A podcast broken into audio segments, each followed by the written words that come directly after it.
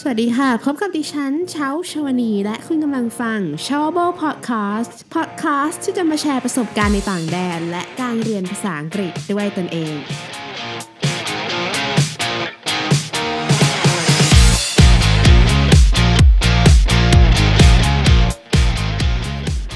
สวัสดีท่านผู้ฟังทุกท่านนะคะ ยินดีต้อนรับสู่เชาโบพอดแคสต์ค่ะ ใน episode นี้นะคะเชาจะมาพูดถึงมารยาทการเขียนอีเมลค่ะ คือตั้งแต่เชาทำเพจเชาโบมานะคะเชาก็จะมักจะได้รับอีเมลต่างๆนะคะ แล้วก็มีบางอีเมลที่แบบอ่านแล้วรู้สึกไม่ค่อยอยากตอบนะคะ แต่จริงๆตอบทุกอีเมลนะคะ จะช้าจะเร็วก็ตอบหมดค่ะ ก็ วันนี้ก็เลยจะอยากจะมาพูดถึงมารยาทการเขียนอีเมลนะคะ เพราะว่าเชาก็คือเวลาเชาจะส่งอีเมลไปขอข้อมูลจากใครบางคนนะคะคือเรารู้สึกว่าเราคุยกับคนที่เราไม่รู้จักอะแล้วการเขียนอีเมลเนี่ยมันเป็นการสื่อสารโดยใช้ตัวอักษร คือเขาจะไม่รู้ เขาจะไม่รับรู้อารมณ์ของเรา จะไม่เห็นสีหน้าท่าทาง เพราะฉะนั้นน่ะ การเขียนอีเมลเราต้องระวังมาก ๆเลยนะคะเชาก็เลยแบบ ใช้วิธี Google เปิด Google ดูว่าเออเราจะเขียนยังไง ให้มันดูเป็นทางการดีนะคะแล้วก็ฝึกเขียนบ่อยๆ มันก็ทำให้เราแบบเคยชินไปเองค่ะ ก็คือข้อแรกนะคะสำหรับการเขียนอีเมลเนี่ย เราจะต้องกล่าวสวัสดี หรือเรียนแล้วก็ตามด้วยชื่อคนที่เราจะส่งอีเมลหาค่ะ สมมติว่าเขาจะเขียนอีเมลหาคนชื่อ กาลเกตอะไรอย่างเนี้ยค่ะ เราก็จะเขียนว่าสวัสดีค่ะ คุณกาลเกต หรือว่าเรียนคุณกาลเกต หรือว่าเราส่งไปหาหน่วยงานที่เราไม่คุ้นเคยอย่างเงี้ยค่ะ แล้วก็อาจจะบอกว่าเรียนผู้เกี่ยวข้องอะไรแบบเนี้ยนะคะอ่าแล้วก็การเขียน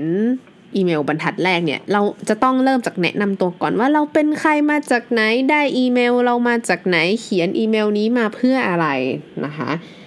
อืมแต่ว่าไม่ต้องยืดเยื้อเหมือนคนญี่ปุ่นนะคะคนญี่ปุ่นจะชอบเขียนว่าวันนี้อากาศดีมากคุณบลาบลาบลานะคะขอบคุณที่ให้การสนับสนุนมาเสมอมาอะไรอย่างเนี้ยส่วนคนสิงคโปร์ก็จะเขียนอีเมลสั้นๆว่าแบบ โอเคละดัน approve อะไรอย่างเงี้ย นะคะอันนี้ก็เป็นวัฒนธรรมเนาะอ่าแล้วก็การที่เราจะ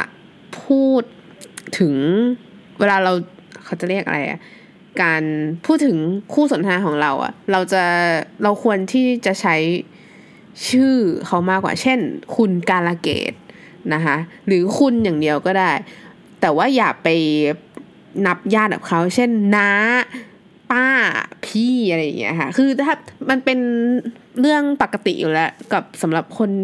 ที่เราไม่สนิทคุ้นเคยอะ่ะ เราไม่ควรไปนับญาติกับเขานะคะ เราควรเรียกว่าคุณ คือส่วนตัวเฉาอะเวลาไป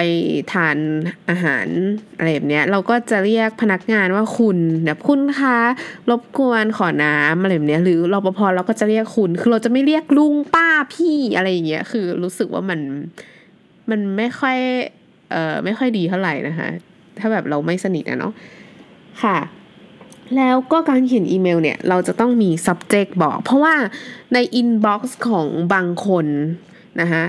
บางแบบมีอีเมลวันนึงเข้ามาเยอะมากแล้วเขาไม่มีเวลามานั่งขัดแล้วค่ะว่าเมลนี้เอ่อเป็นอะไรนะคะบางทีถ้าแบบเขียนไม่ไม่ได้เขียน subject มา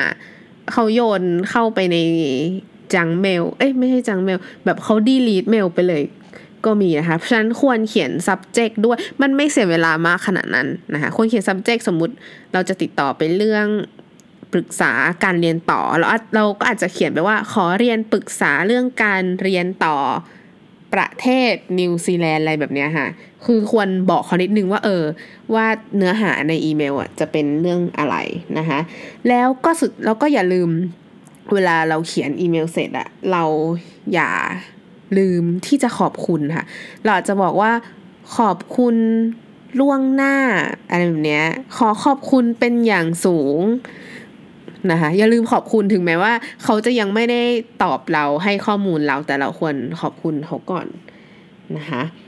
แล้วก็คำลงท้ายควรใช้คำว่าด้วยความ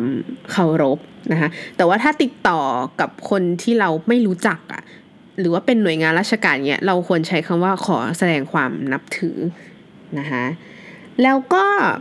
เรื่องของ wording เนี่ยเราไม่ควรใช้คำที่แบบเหมือนเหมือนเขาเป็นเพื่อนเราอะค่ะ คือเราต้องคิดว่าเราไม่รู้จักเขามาก่อน การที่เราจะไปคุยกับคนไม่รู้จักต่อหน้า สมมติไม่ได้เขียนอีเมลอะเราจะใช้คำพูดยังไง เราก็ต้อง พูดใช้คำพูดที่สุภาพถูกไหมคะ เพราะฉะนั้นการเขียนอีเมลก็เหมือนกัน คืออย่าเขียนเหมือนเรากำลังแชทกับเขาอะให้เขียนให้สุภาพที่สุด